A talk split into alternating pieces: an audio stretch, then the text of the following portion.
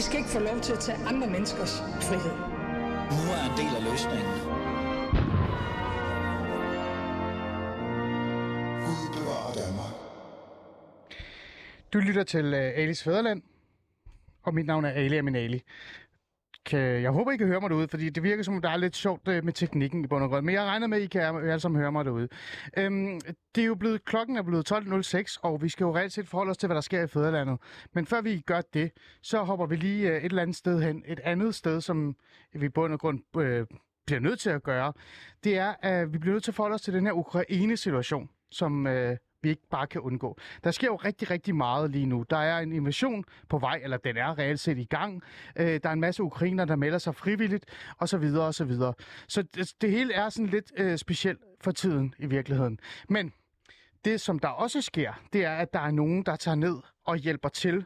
Øh, det kan være, at de melder sig frivilligt i kampen mod russerne, men det kan også være, at de sætter sig i jeres bil, og så kører de et sted hen for faktisk at, øh, at hjælpe ukrainere til Danmark. Og jeg tænker, at vi har, jeg håber, vi har øh, Daniel med lige nu. Øh, jeg prøver lige at tænde for mikrofonen. Daniel, er du med her? Jamen, det er der. Goddag. Jeg kan ikke rigtig høre ham. Ja, du hører mig. Han er med, fantastisk. Men, men regien derude, jeg kan ikke høre noget herinde. Øh, Daniel, øh, det er godt, du er med. Jeg kan bare ikke høre dig, men jeg, lad mig stille dig det første spørgsmål. Kan du lige fortælle mig, hvem du er, og, øh, og hvad du laver i hverdagen? Jo, det kan jeg da godt. Jeg, øh, jeg er Daniel.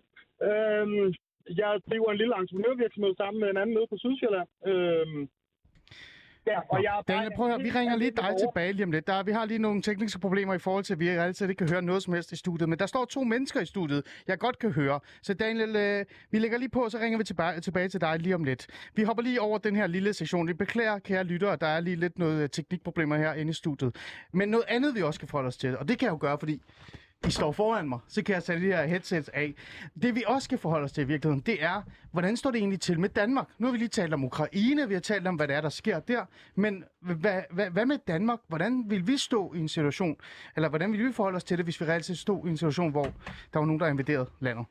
Øhm, så, så det, man på og grund burde forholde sig til, det er forsvaret. Forsvaret i fædrelandet. Hvordan har forsvaret det overhovedet?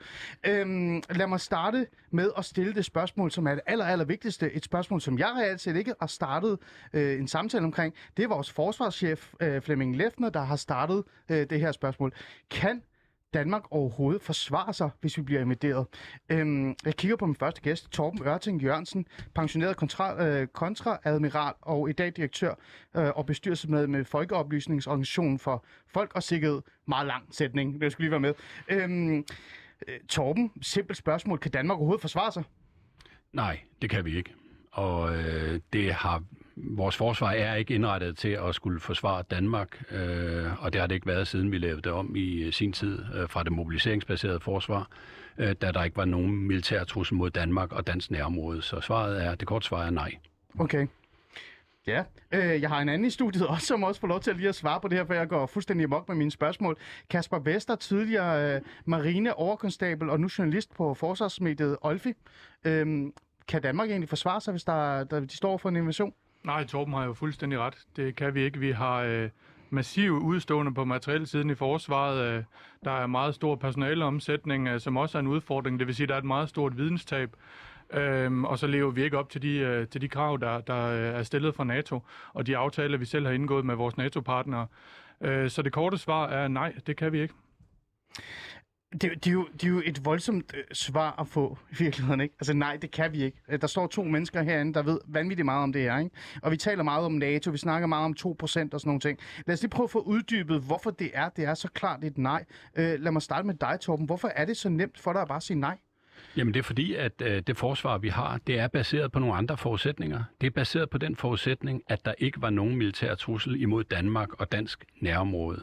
Øh, det må nok konstateres, at den forudsætning er øh, sparket af H til af de aktioner, som øh, Putin han har gennemført i Ukraine. Truslen er tilbage, og den gælder altså også Danmark, og vi står med et forsvar, der ikke er indrettet til at håndtere den situation. Vi, eller politikerne, afskaffede jordbaseret luftforsvar, de afskaffede ubåde, de afskaffede artilleri, de afskaffede øh, mobiliseringsforsvar, en mm. lang række andre ting, øh, dengang man troede, at der var idel lykke. Og vi har ikke formået at justere vores strukturorganisation og tage de øh, diskussioner, der skulle med, for at få et forsvar, der er relevant over for de udfordringer, vi står overfor i dag. Det er situationen. Kasper, er du enig i det? Er det reelt set så simpelt øh, at forstå? Ja, altså, øh, det, det skulle være mærkeligt, hvis jeg som journalist skulle stå og sige øh, Torben imod, men det, men det var fuldstændig rigtigt. Vi, vi overgik til det her ekspeditionsforsvar øh, og har været indsat i internationale missioner overalt i verden øh, igennem snart mange år, mens vi fuldstændig har lavet stå til i forhold til, til øh, vores nærområde. Øhm, det skal måske også siges i forhold til det her forsvar af Danmark. Det er jo ikke meningen, at Danmark skal kunne forsvare sig selv i meget lange perioder. Men vi skal kunne forsvare os så længe, at vores allierede fra NATO kan komme os se undsætning, hvis der skulle ske noget. Og, og selv det er der altså store spørgsmålstegn at sætte ved øh, på nuværende tidspunkt, om vi kan det. Okay, øhm, så lad os prøve at gå lidt ned i det, øh, og, og, og lad os lige stå op, fordi vi startede lige med nogle tekniske udfordringer, fordi øh, vi skal også lige øh, sige pænt goddag til jer lyttere. Øh, I er jo altid, som, øh, altså, som I altid er, velkommen til at skrive en sms ind til, til mig øh, her øh, i programmet 92 45 99 45, 92 45 99 45, eller gå ind på vores Facebook-side og komme med jeres kommentarer i forhold til det her, fordi jeg vil også gerne vide, hvad I tænker om det her med, at det danske forsvar er øh, øh i knæ i virkeligheden. Øh, og især hvis du selv har øh, Øh, en baggrund i forsvaret, eller har haft en tid i forsvaret, eller hvad nu den er, eller reelt set er i forsvaret lige nu, kom med din holdning og mening, og så tager vi med i programmet, så er det sagt. Øh, jeg vil jo gerne lide at forstå det. Altså, sådan, altså, er det materiale? Er det personale? Er det ammunition? Fordi jeg har jo snakket med dig tidligere, Kasper, hvor vi øh, grinede, og det var ikke fordi, vi synes, det var spændende og sjovt at grine over det, men vi grinede jo en lille smule over det her med, at vi faktisk ikke har ammunition nok i virkeligheden. Der var i hvert fald en situation, hvor vi ikke havde ammunition nok. Og jeg stillede dig det simple spørgsmål, har vi jo så overhovedet ammunition nok til at træne? Og der var du faktisk lidt usikker øh, i virkeligheden dengang, da vi snakkede. Ja, det er jeg ikke mere. Det er du ikke mere, nej. Nej, men, det er jeg ikke men mere. hvad er det så, som... Øh, altså, hvis vi sådan virkelig skal dykke ned i det, øh, hvor er det, det står aller, aller skidt øh, til? Er det materiale, personale osv.? Øh, Torben, jeg vil faktisk gerne starte med dig, fordi du har jo øh, den her reelle indsigt i øh, selve maskineriet. Ja, altså enhed for enhed af dem, vi har prioriteret at have, der har vi fantastiske enheder. Vi har fantastisk personel. Vi har dygtige soldater, der med stor succes har udført de opgaver, staten har pålagt dem uden for landets grænser. Så øh, grundlaget er der. Vi har bare for lidt af den, og den måde, vi har øh, øh, bestilt kapaciteterne på, giver ikke nogen mening, når det drejer sig om et forsvar af Danmark. Hmm. Og NATO er nogle gange sådan, at artikel 3 i NATO, den forudsætter, at NATO's medlemslande er i stand til at tage vare på sikkerheden inden for egne grænser. Mm. Og så derudover kommer man med sin kap- yderligere kapacitet inden for artikel 5 og mm. hjælper hinanden der, hvor der er brug for dem. Okay. På ingen af de to parametre leverer vi det, NATO forventer, og det er et meget, meget stort problem. Så, så der er en forventning om, at vi som nation, som fædreland, som land, skal kunne forklare os, altså ikke forklare, hvad hedder det, skulle forsvare os til at starte med. Og så kommer hele den her, man altid hører om, at NATO så kommer ind, brøderskabsideen øh, øh, ideen og, og redder os i virkeligheden, ikke? Ja, altså forudsætningen for, at vi kan modtage forstærkninger, det er, at vi har host nation support, altså de soldater, der skal til for at beskytte og modtage de forstærkninger, der kommer, mm. og at dem, som sender forstærkningerne, kan være sikre på, at de kommer sikkert i land og er, er, er klar til at hjælpe. Ikke engang den opgave er Danmark i øjeblikket i stand til at løfte. Okay. Øh, Det har NATO gjort opmærksom på. De har tilkendegivet bekymring over vores host nation mm. support kapacitet. Mm. Når vi så ser på den anden, anden side, det vi har lovet at levere ud af en, tung, øh, øh, en middeltung brigade, så kæmper den stadigvæk med at have luftforsvar. Øh, øh, antallet af soldater, der er i brigaden, halter. Det er først nu, at man har opgivet de her operationer, hvor man brugte kampduelige soldater til at stå vagt ved grænsen eller vende ved synagogen, og, Ja. og, så de egentlig kan begynde at fokusere på den kerneopgave, det er den militære profession. Så det her, det er i den grad et wake-up call til os alle sammen. Mm. Der er noget, der er gået fuldstændig galt. Vi har troet på en illusion om, at, øh, at der ikke længere vil være krig i, i, i vores tid, og det er modbevist. Og vi står altså tilbage med noget, der virkelig kræver en ekstraordinær indsats, hvis vi skal øh, redde os igennem det her med skinnet på næsen. Så, så du siger reelt set, øh, Torben, og ret mig virkelig, hvis jeg har, har misforstået noget her, at det er jo en naiv idé eller en tilgang, øh, altså en forståelse om, at der aldrig bliver krig alligevel, så hvorfor investere i, øh, i forsvar? Er det det, der har gjort, at vi står nu i fedtefadet? Ja, det er i hvert fald det, som gør, at politikerne har, har følt sig helt sikre på, at hver eneste gang, at der var ondt i statskassen, så mm. kunne man beskære, beskære forsvaret. For der kommer alligevel ikke krig. Øh, for, der, for det er risikofrit og så videre. Og så når det gik godt, så glemte man jo et forsvaret, fordi der skulle Arne have pension, og der skulle alle mulige andre øh, til gode ses. Mm. Det er det, der er problemet. Hvis du går tilbage og ser på det realiteterne, Ja. så beskar man forsvarsrammen, altså forsvarsudgifterne, med 15 procent.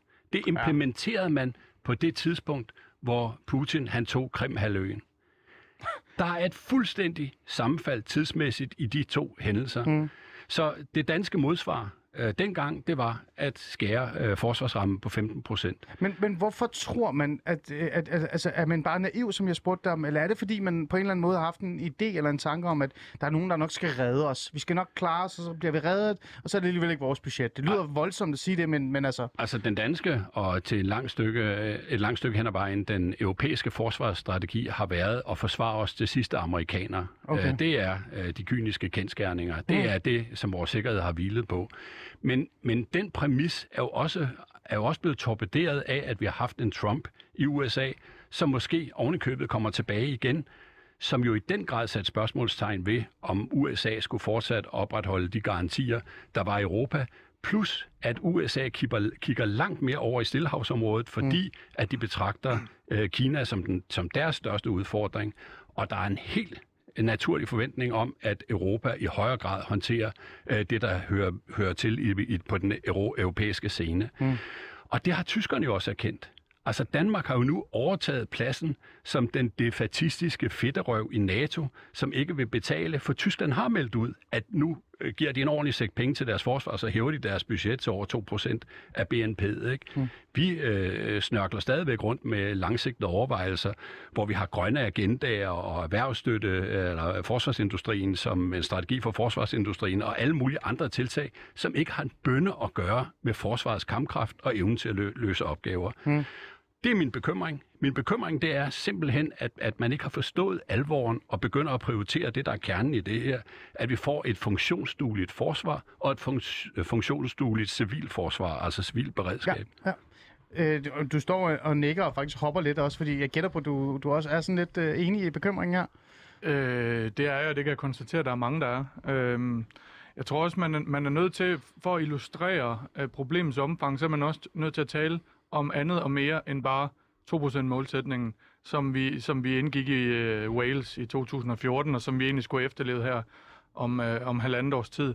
Man er også nødt til at tale om, om de styrkemål, NATO stiller op, fordi en ting er, at, at øh, vi lover at, at bruge 2% af vores bruttonationalprodukt på forsvaret, men der er også nogle helt konkrete kapaciteter, som vi har lovet at stille til rådighed. Og en af de ting, det er for eksempel første brigade, som, mm. som Torben nævner. Kan du som lige vi- forklare, hvad første brigade er til vores lytter, så de er Jamen, sådan 100% det, det, klar det, på, det er, hvad hvad skal man sige, en, en, øh, en stor kampenhed, øh, som, som øh, man kalder den herrens knytnæve, og det er så den, mm. som ligesom skal stå i beredskab, og, og som man skal være klar til at sende ud i missionsområder, og som skal være sådan en kapabel, slagkraftig ja. øh, kampenhed. Men, men som Torben også nævner, så har den jo ikke noget luftværn, for eksempel. Der mangler personel. Opbygningen går alt for langsomt. Hmm. Og det er, et, det er et initiativ af de her styrkemål. ikke? Noget andet kunne for eksempel være, så kunne man se på ASW-kapaciteter til søværn, altså anti-ubåds øh, kapaciteter. Vi afskaffede øh, ubådene for øh, 15-17 år siden, eller der, der skilte vi os af med dem. Men man byggede aldrig sådan en kapacitet op til at opdage, hvad der så i øvrigt er i vores farvand, for eksempel. Det er noget andet, som NATO har kritiseret. Det går alt for, langt, øh, for langsomt med at få indkøbt kapaciteter. Det har vi gjort. De er på vej. De kommer om en håndfuld år, men, men det er alt for langsomt i forhold til det, NATO beder os om. Så en ting er at skrue på budgettet øh, fremadrettet, når andet er de helt konkrete ting, som vi faktisk har lovet som en del af NATO's øh, forsvarsplanlægning. Ja, Tom. Og, og må jeg ikke bare gøre den lille stilfærdige bemærkning, at de kapaciteter, som vi afskaffede dengang, hvor ja. Ja. vi troede, der var idel fred, Ja. det var jo en politisk beslutning. Vi havde lagt op, at, øh, at det, man satsede på, det skulle man til gengæld forudsætningsløst kunne øh, anvende enten inden for kongeriget eller uden for kongeriget til internationale operationer. Men vi skulle have noget, som vi kunne flytte rundt med og gøre noget ved. Det var rigtig fint og rigtig rigtigt i forhold til den sikkerhedspolitiske situation, der var der, og det var det, som gav os noget at stå på i forhold til den aktivistiske øh, sikkerhedspolitik, vi forfulgte dengang. Nu er bøtten vendt. Dengang, der afskaffede vi jordbaseret luftforsvar. Vi afskaffede ubåde, vi afskaffede artilleri, vi nedlagde mobiliseringsforsvar, en hel række andre ting, som er relevante i den situation, vi står i nu. Og i og med, at vi har afskaffet dem, så føler politikerne ingen trang til at diskutere de her ting igen. Er det relevant at investere i nye ubåde? Er det relevant at investere i øh, jordbaseret luftforsvar osv. osv.? Det kommer vi til at lave om på, fordi det er en helt anden situation, vi kigger på i dag. Og vi har brug for et forsvar, der reflekterer den kendskærning. Mm.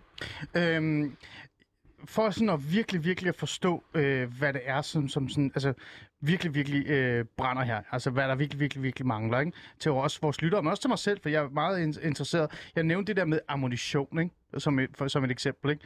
Øh, lad os bare starte der. Øh, prøv at fortæl den ammunitionsproblem, øh, problem, vi reelt set var i, og ja. jeg vil mene, vi stadig er i i virkeligheden, og Jamen, det er, også, ikke? Det, det er vi også. Altså, det står vi midt i. Altså, forsvaret har haft sin egen ammunitionsfabrik for år tilbage i Nordjylland. På et tidspunkt lukker man den, og så køber man uh, ammunition gennem uh, eksterne leverandører. Og det, der så er sket for nylig, som ligesom har gjort uh, ammunitionskrisen akut, det er, at Expal, som, som vi har fået ammunition fra, altså småkalibret ammunition, det er til, til håndskydevåben, til gevær, Ja. de uh, løber fra deres kontrakt. Og, og den måde, man ligesom har strikket forlidet sammen på. Altså man har ikke, i den her periode, fra man overgik fra mobiliseringsforsvaret, der har man ikke haft ammunitionslager som sådan. Altså det vil sige, at man har købt sådan lidt ind ad hoc. Mm. Det vil sige, når din leverandør lige pludselig løber fra en kontrakt, så har du ikke nogen lager at tære på. Derfor har man været nødt til at lave nogle hasteindkøb, altså uden udbud, simpelthen for at få øh, det basale Ja. øh, niveau dækket. Ikke? Så, så en af de ting, som, som jeg ved, at man øh, fra forsvaret har gjort meget ud af at kommunikere, og det, det tror jeg i øvrigt også øh, på, det er, at de soldater, der er udsendt i missioner, de har, hvad de skal bruge af småkalibret ammunition. Men herhjemme, hvor, vi, øh, hvor, hvor soldaterne skal træne og øve og, og, og skærpe deres færdigheder, der kniber det altså noget. Og der er altså nogle ture på, på skydebanen, som, øh, som bliver aflyst. Øh, og det er jo et problem. Det er jo her, vi skal, vi skal skærpe færdighederne, eller soldaterne skærper færdighederne, inden de skal ud. Altså nu kommer jeg med sådan en meget mærkelig, undskyld jeg lige stoppe, jeg kommer med sådan en mærkelig øh, sammenligning. Altså jeg har jo, jeg har jo spillet elitefodbold, da jeg var yngre, og, og, og der blev jeg nødt til at træne hver dag. Altså selvom jeg var talentfuld og dygtig og, og spillede med kontrakt, eller kontraktfodbold og sådan noget, så skulle jeg jo stadig træne hver dag, for ellers så på en eller anden tidspunkt, så ville jeg begynde at misse mine taklinger eller mine afleveringer, fordi man netop skal blive ved. Øh, er vi ikke enige om det er det samme? Altså hvis du som soldat øh, ikke træner dine færdigheder, i hvert fald især skydefærdigheder, så vil du jo på et eller andet tidspunkt komme til at misse lidt. Alle- Øh, og, og det er jo rimelig skidt at, at, at fejle, altså ramme forkert, når du er soldat. Det er alle dine færdigheder. Altså, en, en soldat i krigstid, øh, hans øh, hverdag, det er træning, træning, træning, træning, øvelse, øvelse, øvelse, øvelse, ikke? Og det er for, at, at øh, når man så står i en skarp situation, så ved, hvad man skal gøre, og man løser opgaverne, øh, som de skal løses. Mm. Så selvfølgelig er det, er det et problem, hvis man ikke kan, kan øve sig i sådan helt lavpraktiske færdigheder, som at skyde. Det, det siger næsten sig selv. Mm, ja. Jamen, det er det samme. Altså, train as you fight. Det har altid været øh, øh, doktrinen i forsvaret, at øh, der skal ikke være forskel på intensiteten i din øh, træning og i din uddannelse, og så den øh, skarpe operation. Men der er også et andet øh, problem, fordi det er rigtig nok, herrenheder er ikke blevet sendt ud nogen steder, uden at de har været godt udrustet og trænet osv. osv. Fordi det var de her små udsendelser, som vi sendte ud fra Danmark, og som vi kunne prioritere. Men vi har altså sendt øh, fregatter afsted, som, som, som kun er i besiddelse af øh, våbensystemer, øh, der er i stand til at forsvare dem selv mod en, en, en, en lufttrussel.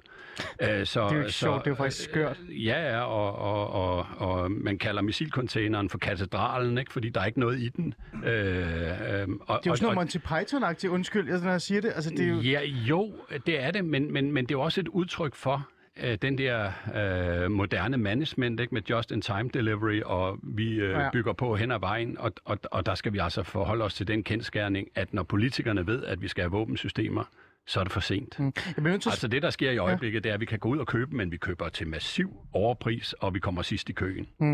Øh, det her ved politikerne godt. Har de vidst det? Altså, har de vidst, hvilke konsekvenser de, øh, der vil stå, når de bliver med at, øh, at hive penge ud af forsvar? Ja, altså jeg tror ikke, at der er nogen, der, er- der har, har forskåret, men, men, men det er jo den der mentalitetsændring. Mm. Der, der, der, er jo, der er jo mange, der stadigvæk ligesom synes, at vi skal sende noget ud og væk, fordi at der er en eller anden øh, gudsgiven forestilling om, at øh, der bliver krøllet et hår på Danmark. Ja. Det er jo det, vi er blevet øh, altså haft lejlighed til at revurdere. Danmark ja. Geostrategiske beliggenhed, både her, men så sandelig også op i Nordatlanten, er en sådan karakter, at konflikter af den øh, karakter, vi ser nu, kommer til at, at, at potentielt at påvirke os, enten mm. direkte eller indirekte. Mm. Og det er den erkendelse, som politikerne mangler. Mm. Og så skal politikerne i øvrigt tage og træde lidt tilbage fra at lege øh, generaler og, og, og admiraler, fordi det er de ikke. De har stabe til at, at, at løse den opgave.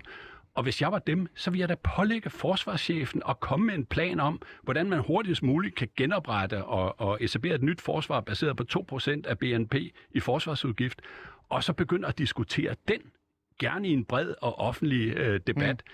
Fordi det, der også er sket i øjeblikket, affødt af Ukraine, det er jo, at forsvaret er blevet en folkesag.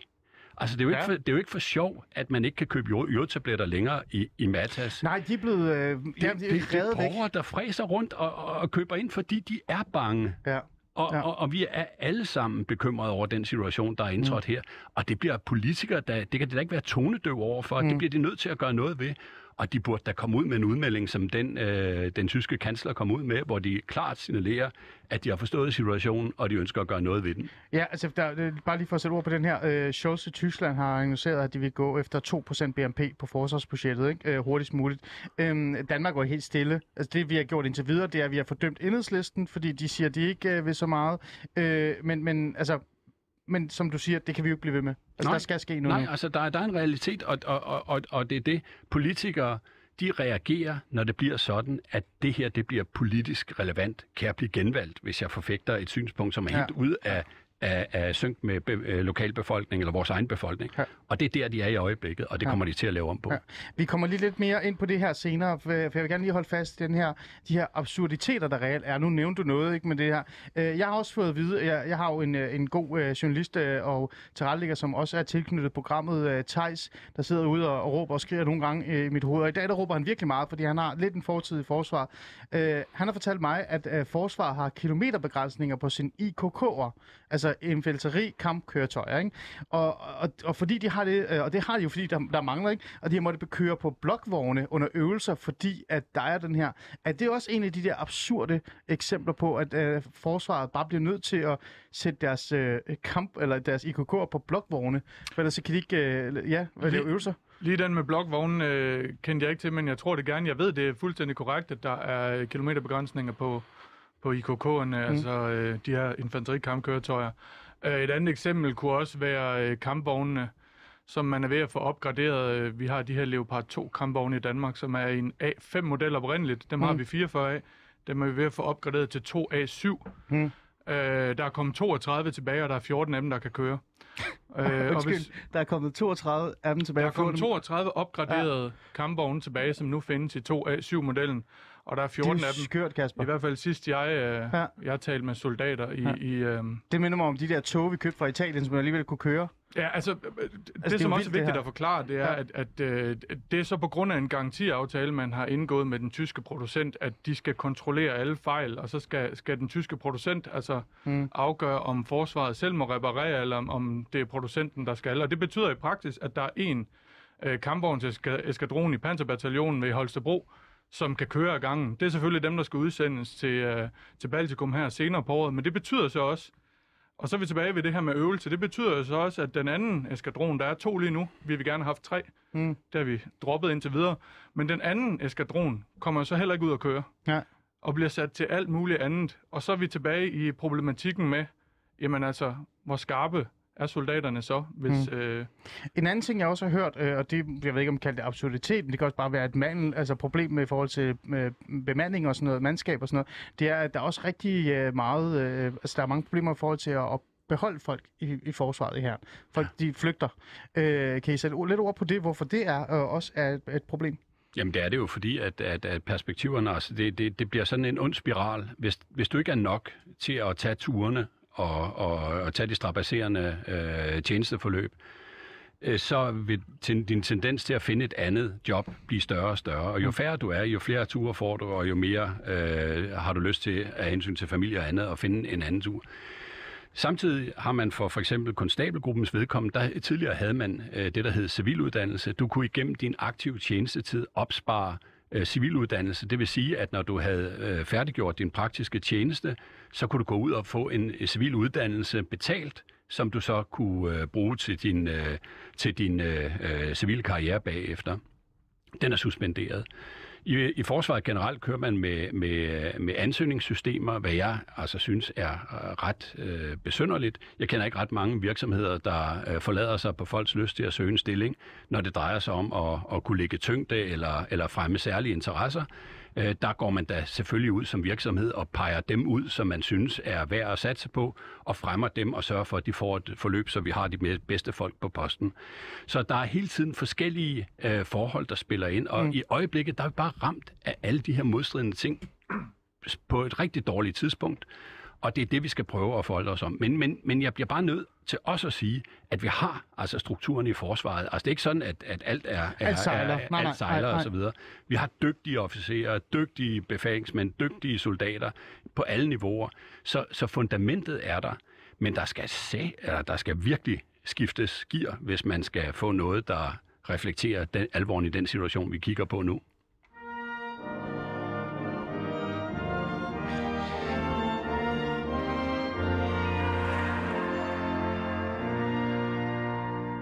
Du lytter til øh, Alis Fæderland som altid, og mit navn er Ali Aminali. Vi havde lige nogle små tekniske problemer i starten, og det gjorde, at den person, vi skulle tale med, ikke lige kom med øh, ordentligt. Vi vender tilbage til ham uh, senere, men vi tog jo fat i det emne, som er hovedemnet i dag. Hvordan står det egentlig til med forsvaret? Altså, hvordan står det til med at, at, at, at passe på fædrelandet i virkeligheden? Og jeg må ærligt erkende, at efter de her halve timer, uh, halve time her, der er jeg sådan virkelig jeg er blevet meget, meget, meget bekymret i bund og grund. I studiet har jeg med mig to personer, der ved uh, rigtig meget om, om det her. Øhm, nu kommer den meget lange uh, sætning, Torben. Er du klar på det? Torben Ørting Jørgensen, pensioneret uh, kontraadmiral og i dag direktør i, uh, og bestyrelsesmedlem i Folkeoplysningsorganisationen Folk og Sikkerhed. Bum, bum. og så har vi selvfølgelig Kasper Vester, øh, meget kortere tidligere marineoverkonstabel og nu journalist på Forsvarmediet Olfi. Du er jo, øh, vi vil jo gerne have, at du skal være øh, en gæst, ikke? Der kommer tit. Ja, en men altså, en I- ven I af ringer ikke? I ringer bare. Vi Ja. regner med, at du skal komme meget mere. Øhm, vi har de første halve time reelt set forholdt os til, hvordan forsvarets tilstand er. Det er virkelig, og det ser ikke godt ud. Det ser virkelig, virkelig godt ud. Vi har jo en, en forståelse af, at forsvaret er der for at beskytte os, og det skal nok gå. Men vi må også bare erkende, at politikerne har haft en holdning, der hedder, vi behøver jo ikke forsvare landet, fordi der er alligevel ikke krig. Det er sådan en meget liberal-agtig, mærkelig tilgang til, til verden i bund og grund. Vi skal alle sammen nok bare klare os øh, til sidst. Nu står vi i en, en anden situation. Russerne er der, de er vågne, de har altid været vågne, nu er de vågnet op. Kina er der i virkeligheden også, og der er en invasion, øh, øh invasion i Ukraine. Øhm, den her idé om, at vi skal nok klare os, fordi der er NATO. Lad os prøve at tage, tage fat i den. Øhm, den her 2%-diskussion, der har været i gang. Torben, jeg kigger på dig nu lidt. Lad os starte der. Øhm, den er jo også øh, i gang, og vi er i gang med at tage den. Øh, men hvordan ser NATO på os fra den anden side?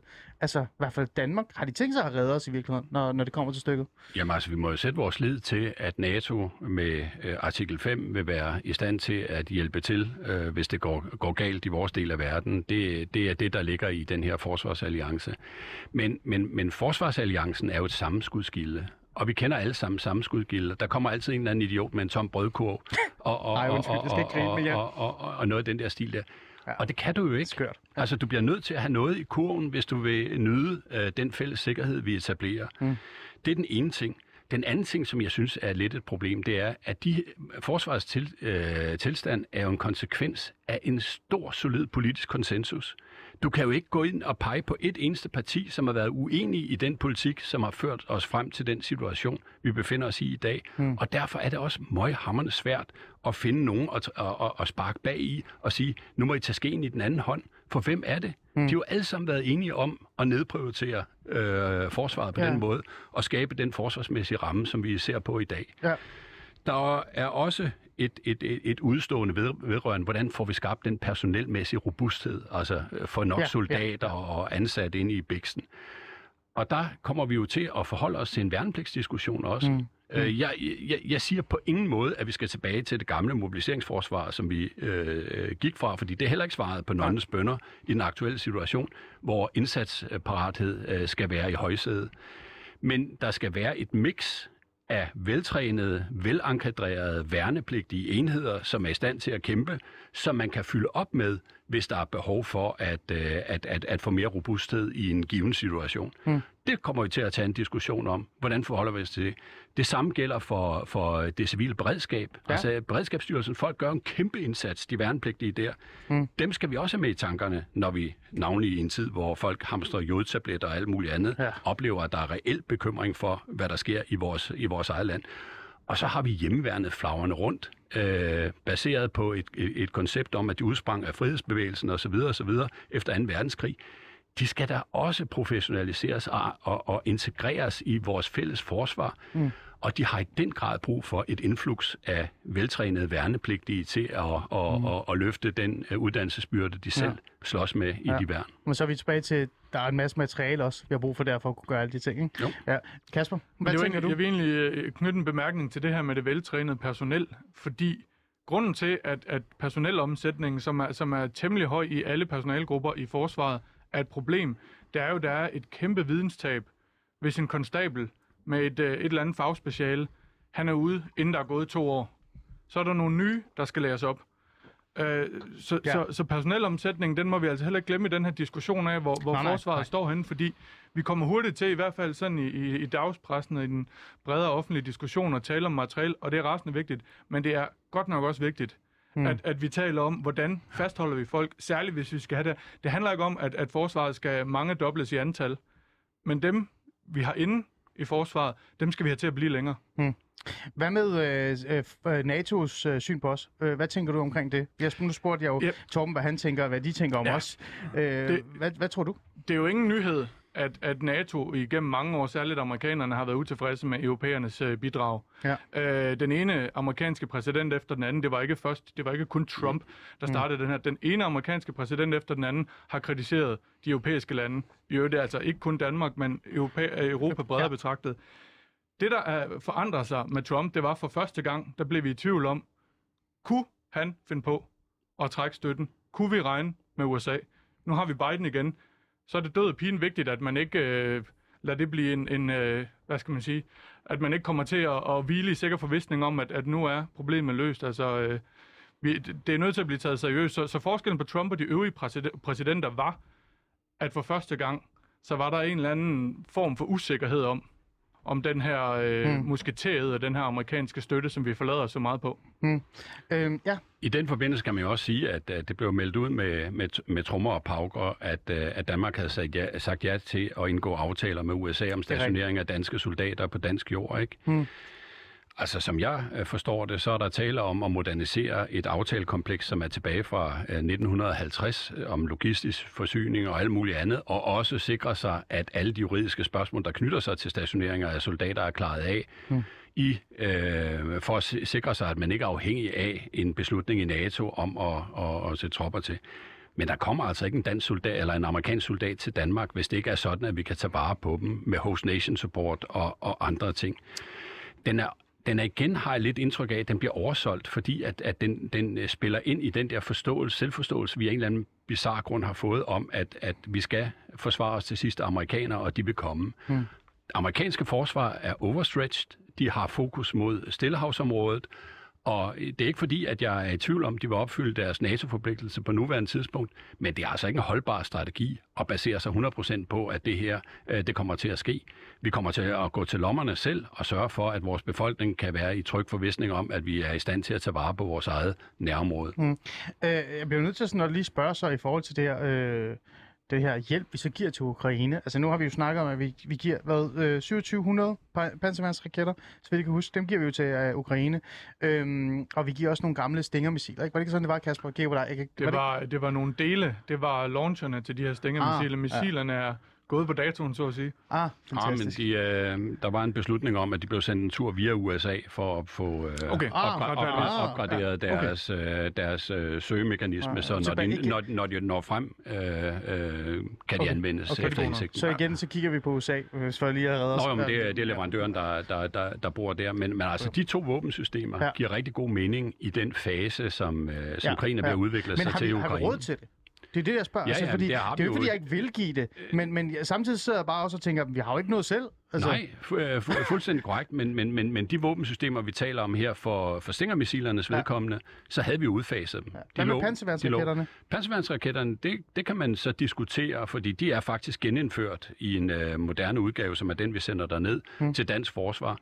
Så der vil jeg tro, at der bliver et behov for at genopfylde øh, lagerne hurtigst muligt. Men, mm. øh, men man har vel foretaget en vurdering af, at de nok øh, er mere, øh, der er større behov for dem nede i Ukraine, end der er øh, lige her. Ja, Og, og, men man og, har jo øh, ikke rigtig en reel vurdering om, at Danmark overhovedet skal forsvare sig alligevel, så det er sådan lidt... Nej, men det er ikke, det er ikke kun det der, det der defatistiske, men, men, Ja. ja. men, men, men Putin, der er også grænser for, hvad han kan række, eller hvad han kan gøre på nuværende. Det tidspunkt. du har noget at sige, Kasper?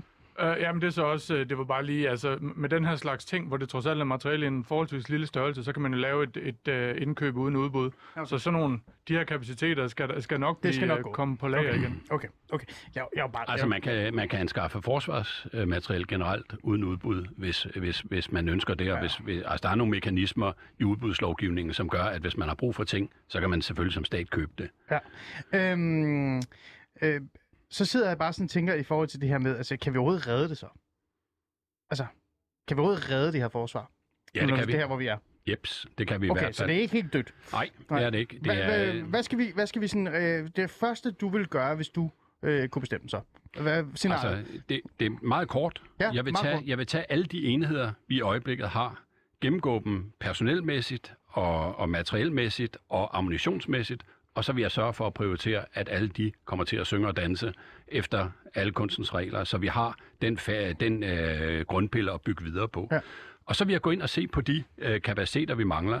Jeg vil begynde at diskutere ubåde med, med, med, med Tyskland og Norge. De er i gang med et nyt ubådsprojekt. Ja. Og, og, og, og uden at vi på nogen måde skal opbygge øh, vedligeholdelsesstruktur og andet i Danmark, så kunne man godt hoppe på et eller andet, hvor man øh, gik ind i et øh, tysk-norsk projekt og blev uddannet på det, de har i øjeblikket, og så beder dem om at, at bygge to, øh, ubåde, to eller tre ubåde mere, så man så kan bemande, når, når de kommer. Ja.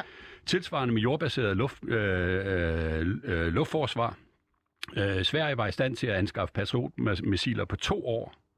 Øh, og jeg tror ikke, at de danske øh, officerer og befalingsmænd og, og soldater i flyvåbnet er, er dummere end de svenske, så selvfølgelig kan vi også gøre det der inden for den samme tidshorisont. Mm. Sådan vil jeg bryde det ned hele vejen igennem og sørge for, at, øh, at første brigade får fyldt alle sine lager op, får tilført det personel, klar. mangler, Ja. og, og alt det andet. Det er det korte fix, og det er det, der kræver en, en, en, en stor sum penge at gøre lige her og nu. Ja. Øh, Må jeg være fræk at spørge dig, hvor meget tror du, det vil koste? Jamen altså, jeg kan bare konstatere, at hvis man går op på de 2%, så får du 15 milliarder kroner mere at gøre det for.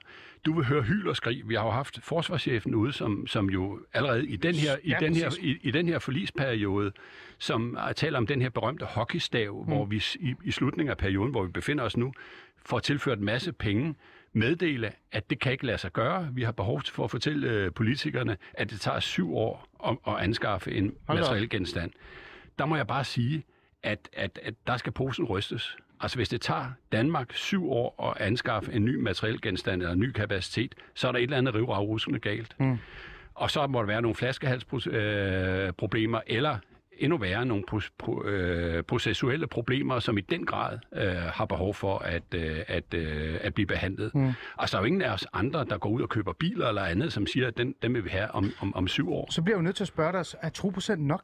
Det er det jo så teknisk set ikke, når du siger det på den Nej, måde. men, men, Vi skal men, højere op. Men, men det gode ved 2%, det er, at det er upolitisk. Altså det er den aftale, det er den aftale, vi har gjort med vores venner i NATO, at 2% er den rimelige investering mm. i vores forsikringspræmie, som hedder NATO-medlemskabet. Mm. Ja. Og det betyder også, at hvis vi holder os til den, så næste gang der kommer en finanskrise, eller næste gang man får lyst til at spare, Sådan. så har vi en ceiling at, at køre op mod, som ikke er trusselsafhængig. Fordi vi skal have en forståelse for, at forsvar, det er vores allesammens sikkerhed. Det Mm. er en forsikringspræmie. Det er ikke noget, du skærer på, eller går ned eller op, eller, eller, eller andet Nej. Det er det, du investerer i at kunne holde, opretholde nationalstaten Danmark, Grønland og Færøerne, som vi er ansvarlige for. Ja, Kasper. Men det er også vigtigt, at pengene bliver brugt rigtigt Ja. på de kapaciteter. Øh, En ting er, man Så kan lad mig godt... høre, hvad det er, det skal bruges på. Nej, Det- men jeg synes egentlig, at Torben Hvad har du tænker? svaret glimrende på det spørgsmål, men det er bare vigtigt, at man ikke kanaliserer penge ind i forsvaret bare for at gøre det. Det skal bruges på, på, øh, på de rigtige ting, og det man kan sige, et, et fornuftigt sted at starte, det er ved at kigge på NATO's Defense Capability Review, altså den her anmeldelse af, hvor godt vi, vi har gjort det indtil nu, ikke? og se, Ja. hvad er det, NATO egentlig gerne vil have, at vi stiller, og som vi i øvrigt har indvildet i at stille. Ikke? Ja, Men så gå det, men det gælder Ja. kun, kun det, vi skal stille ind til artikel 5-operationer i NATO. Ja. Det, det gælder ikke artikel 3, altså det, vi skal bruge for at, at, at, at, at, Mm, for, ja. at lave det ind- indledende ja. forsvar selv. Det vil jeg bare lige pointere. Ja. Men du har helt sikkert en, en, en væsentlig pointe her. Så skal vi måske også se på mindset. Mm. Altså, Øh, hvordan? mine, Fortæl. mine, mine kollegaer har de sidste 30 år været udsat for at skulle operere i et miljø, hvor man var presset for at udnytte hver eneste sidste krone til alt mm. muligt øh, og- optimalt for at få presset alt ud af dem. Er det det mindset, der skal til, når vi nu står i en situation, hvor vi skal bygge noget op og ud? Eller er der også her et behov for, at man ryster posen og finder det talent, der er, som kan udvikle en, for, en forretning ja. som forsvaret, i stedet for bare at beskære og optimere og rationalisere. Mm. Mm. Det er altså en særlig disciplin, som, øh, som øh, man godt kan være lidt bekymret for, om ikke er gået tabt i, i alle de processer, vi har været igennem her. Okay. Ja, det giver god mening. Kasper, en, en, en ting, jeg, øh, jeg tænker også er vigtig, det er jo bemanding jo. Hvordan kan man så også sørge for, at det også eksisterer? Fordi det er jo rigtig godt at, at skabe øh, øh altså, øh, strukturen i det. Den er der jo allerede, men i hvert fald bygge den bedre op måske, eller give den det materiale, den mangler i grund og grund. Ikke? Men hvad med bemandingen så? For det er jo også et reelt problem. Meget der har jo lavet et program om, hvordan vi kan få flere minoritetsetniske til at tage sig sammen og komme ind i militæret. Ikke? Det er en anden snak, men jeg mangler stadig, at de tager sig sammen og gør det. Men øh, hvordan kan man så styrke den bemanding? Skal vi gå ud og lave reklamer for eksempel? Skal, skal, skal vi begynde at lave sådan nogle Nej, Join the Army-reklamer. Men hvorfor ikke, jeg er Kasper? Ikke sikker, jeg hvorfor er ikke sikker på, at kampagner løser problemet, fordi problemet er jo ikke rekrutteringen. Problemet er fastholdelsen. Hmm. Så, okay. så, så det, er, det er rammebetingelserne, når først man er kommet inden for hegnen, der skal være bedre. Altså, jeg, jeg øh, har interviewet øh, formændene for de to fagforeninger, tre fagforeninger, undskyld, og, og meget af det, de taler om, det er jo de her irritationsmomenter i hverdagen. Det, at man ikke kan komme ud og træne, det, at man ikke kan få lov til at køre kampvogn, når du er ansat i en kampvogn til skadron. Sådan nogle ting, ikke? i hvert fald ned på det manuelle niveau. Ja. Øhm, så synes jeg også, det er ret væsentligt, det som, øh, som Tør han nævnte før med... Øh, Øh, med, med, med CU, når ikke at man nødvendigvis skal gennemføre den. Det er slet ikke mig, der skal stå her og komme med forslag, men jeg kan konstatere, at det var et fastholdende tiltag, man havde, eller et værktøj, man kunne bruge til at få folk til at blive nogle år, så du ikke havde det her videnstab. Så man er nødt til at tænke, tænke, tænke rammebetingelser og sørge for, at forsvaret er et attraktivt sted at være. Og det betyder, at der er en hel masse ting, der skal lykkes, fordi forsvaret bliver aldrig lønførende. Altså, du vil altid kunne gå ud på den anden side af hegnet ud i det civile og finde et bedre betalt øh, job. Næsten altid i hvert fald. Ja. Men, men så skal alt det andet, det skal altså fungere. Men er der ikke også noget mindset, der skal laves om her? Fordi vi snakker om det her med, at hos politikerne er der et mindset, er der en tilgang til forsvaret, der hedder, det skal nok gå. Vi kommer ikke i krig, det er i orden. Men i det danske befolkning har jeg også en, lidt en følelse af, at herrerne forsvaret, for eksempel øh, værnepligt og sådan noget, det er jo bare noget, man skal, fordi man leger lidt, og det, amerikanerne skal nok redde os. Vi har ikke brug for et forsvar. Er der ikke også noget mindset, vi skal gå op med? Og så igen tilbage til mit der. spørgsmål. Hvorfor ikke lave nogle kampagner, hvor man går ud og siger, prøv at høre, militæret er rigtig godt, herren er rigtig fint, join the army, der, why the hell not? Der altså. begynder du så også at døbe tæerne i noget af det, som, som Tør også lige nævnte, det her med, altså nu har vi snakket værnepligt også for eksempel, ikke? I dag der er det fire måneder, altså hvor, hvor kapabel en soldat bliver du på fire måneder, det er nok, det er nok ret begrænset. Men så skal det forlænges, ni ja, måneder. Det var, ja, men, øh, men, det er jo, det, men, ja. men det er jo lige præcis ja, det, at, at, at hvis vi skal have et islet, og det er jo også en af de ting, vi skal tale med, med, med fagforeninger og politikere om, hvordan får vi anvendt værnepligtige, så de er en reel ressource i forhold til forsvarets behov. Og det gør vi jo kun ved at uddanne dem til egentlige kampenheder og kamptjeneste, øh, hvor de øh, kan fylde øh, formationer og, og, og, og være den reserve, som vi i øjeblikket mangler. Men det kræver at der så også udrustes og indkøbes materiel, så de kan kæmpe i øh, det, de er uddannet og trænet i. Og det er der, hvor jeg får øh, trækninger tilbage fra vores mobiliseringsforsvar, hvor, hvor vi havde soldater iklædt kædedragter og med fældsbader, øh, oh, der, skulle, der ja. skulle kæmpe. Det er ikke der, vi skal hen. Vi skal sørge for, at vi får noget, der er funktionsdueligt og noget, der virker. Og må jeg ikke bare lige tage et lille eksempel, som, jo, viser, jo, som, som, som, som viser, hvor vi er henne med den der øh, helhedstænkning, som jeg mener, vi virkelig skal udfordre nu. Politikerne er øh, i gang med at investere i en ny klasse af kombinerede patruljeskibe og øh, olieopsamlingsfartøjer. Mm. Prøv en gang lige at smage på den der trepattede ko i det scenarie, vi kigger i nu, hvor der i virkeligheden er behov for nogle egentlige kampenheder, mindre kampenheder, som kan øh, sørge for, at vi har styr på vores historiske stræderegimer gennem øh, og indgangen til, til, til Østersøen. Mm. Hvis jeg var politiker, så ville jeg altså sige, at, at det her det er en ommer. Altså, øh, forureningsbekæmpelsesopgaven i sig selv er utrolig vigtig. De skal da have nogle fartøjer, som er i stand til at løse den opgave, og hvis det skal kombineres med noget militært, jamen, så kan de øh, gøre det til, til, til mine minehunter eller et eller andet andet. Øh, hvorimod at, at behovet for at få øh, en, en, en, en enhed af den type, som vi tidligere havde i flyvefiskenklassen eller i Vilmos-klassen, ja. en lille kampenhed, der kan rykke ud og være potent og fortælle uh, russerne, at her uh, går grænsen ja, osv. osv. Præcis, ja at det er da det, der skal i højsædet. Og de materielle investeringer, vi, vi gør i sådan nogle materielle genstande, dem skal vi leve med de næste 30-40 år. Ikke? Mm. Så man skal sgu da ikke have noget, der kombinerer olieopsamling med patruljetjeneste. Nej, det, er det, det, er et, det er et rigtig godt øh, øh, eksempel. Øh, har du et lille, øh, lille sidste ting at lige øh, råbe i hovedet på alle andre, øh, ja, så vi kan tage sammen, Kasper? jeg har en formodning om, at får man bedre styr på materielsituationen, så får man også øh, styr på en stor del af personeludfordringen. Øh, så så øh, lytter man til, til den militærfaglige rådgivning, så, øh, så tror jeg, at man, kan, man slår to fluer med et smæk øh, i forbindelse med de kommende forlisforhandlinger. Godt. Kasper Vestrup, tidligere marineoverkonstabel og journalist på Forsvarsmediet øh, Olfi, og øh, Torben Ørting Jørgensen, pensioneret kont- øh, kontradmiral. Jeg siger ikke alt andet mere. i og, tak fordi I vil være med, og det er bare en lille sjov ting. Jeg har stået her og gået i panik over, hvorfor du kalder ham for tøger. Det ved jeg godt nu, hvorfor.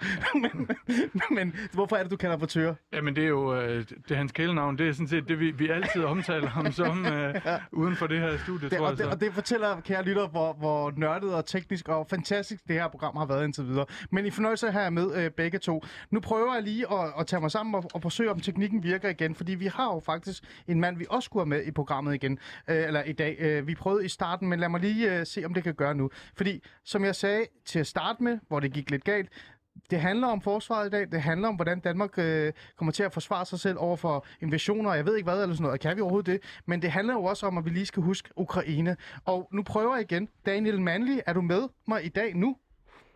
Jeg er med. Fantastisk. Og du, jeg beklager virkelig, at det ikke rigtig virkede til at starte med. Hvis I vil høre med, så kan I tage headsetene på og høre med lige nu.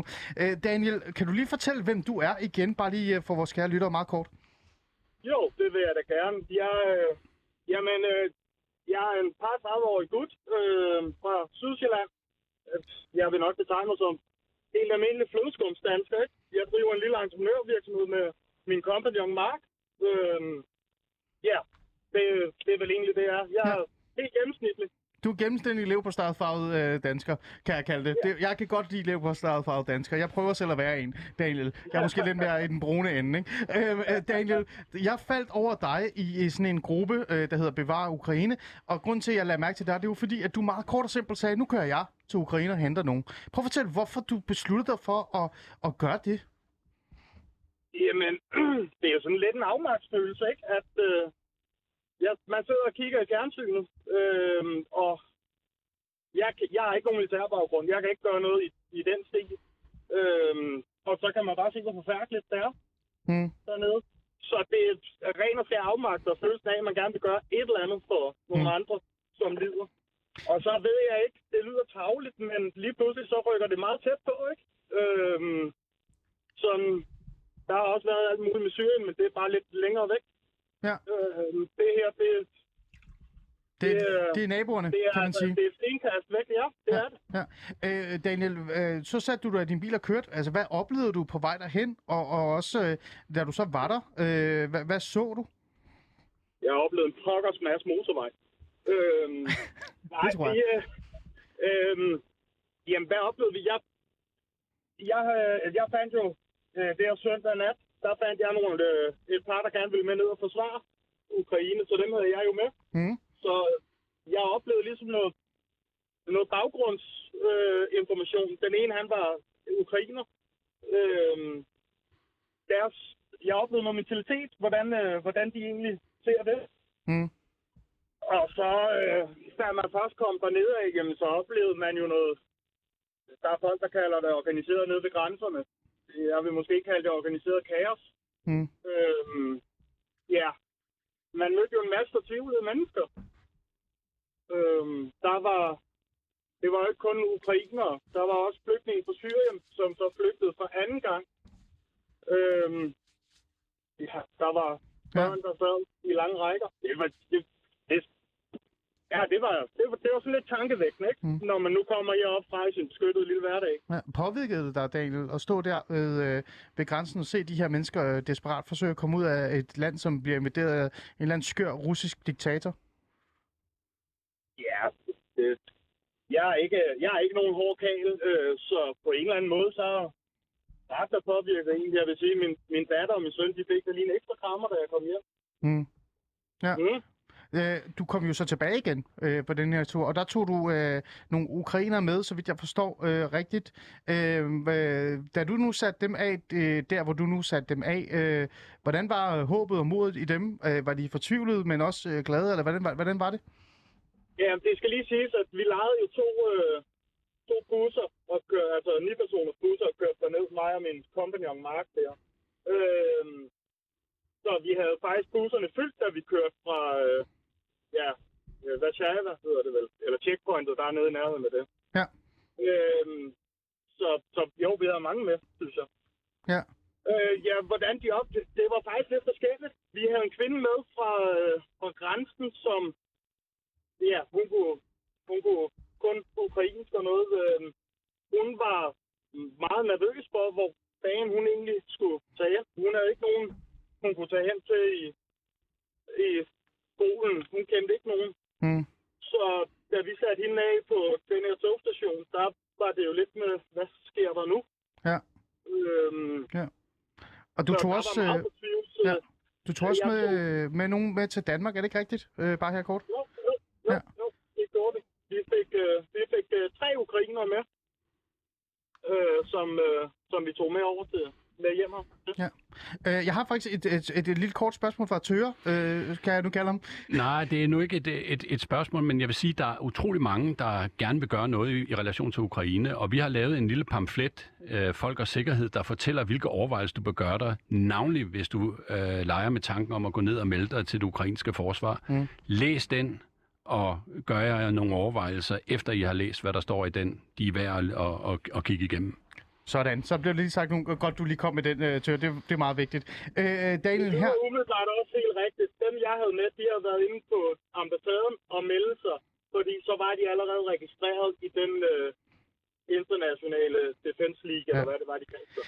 Daniel, øh, her til sidst, øh, for, for det første vil jeg bare gerne lige sige tak for dit heldemod, og tak fordi du reelt set gør det her. Jeg ser dig reelt set noget, som noget, heldeagtigt at gøre det her, så øh, en, altså, øh, hermed får du den i hvert fald hyldest øh, herfra fra Fæderlandet. Men, men her til sidst, meget kort, øh, vi har, mig og øh, de her to gæster har stået i studiet og snakket om, hvordan det ser ud øh, forsvarsmæssigt i Danmark, og det ser ud som om, det ikke ser så godt ud. Nu når du har været så tæt på og taget så meget ansvar og tænker så meget på det her med, at det er kommet så tæt på, altså hele den her, den her krigssituation og sådan noget. Øh, det her med, at det danske forsvar er så meget på den, gør det også dig bekymret?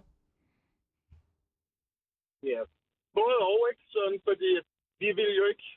I lille Danmark, vi, bliver vi må nok se i øjnene, vi bliver nok ikke en militærmagt igen, vel? Øhm, på den anden side, så er vi med i en alliance. Men hvis alliancen rykker så langsomt, som de så har gjort i det her, ja, så hjælper det jo ikke ret meget. Så kommer vi hurtigt til at tale russisk. Daniel, Så både øh, ja, Daniel Manli, øh, Manli hedder du. Daniel Manli, sådan, så er det godt sagt. Tak fordi du vil være med. Øh, og, og pas nu på dig selv, ikke? hvis du nu beslutter for at tage det ned igen. Ikke? Øhm, Jo, men, ta- men tak for det. Det var lige uh, Daniel, vi så endelig fik med. Uh, det, er jo, det er jo vildt, at folk uh, tager det her ansvar uh, i virkeligheden, og, og godt, du lige sagde det her i forhold til det her, uh, uh, den her guide, der nu er uh, i bund og grund. Men, uh, men altså, det ændrer jo ikke på, at uh, det er jo så der Ukraine, men her står vi så tilbage i Danmark med, med, en, med en skør situation. Vi har lidt tid her til, til sidst, og en ting, jeg ikke rigtig nåede at spørge jer om, som jeg synes er meget vigtigt også at spørge om uh, i forhold til forsvaret, uh, meget, meget kort.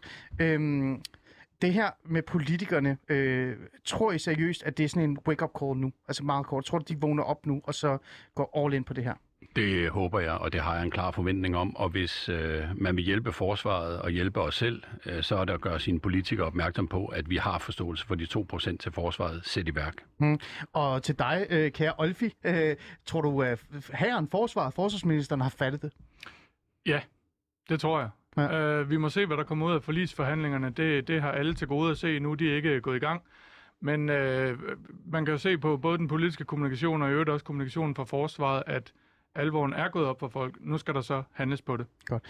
Og så siger jeg med de ord tak, fordi øh, I alle sammen var i studiet. øh, Torben, øh, Kasper, og selvfølgelig også endnu en gang tak til dig, Daniel. Om det så øh, altså, kan gøres det her, kan vi redde forsvaret? Det håber jeg at dele med. For jeg gider ikke stå og give Bornholm, Bornholm væk, selvom...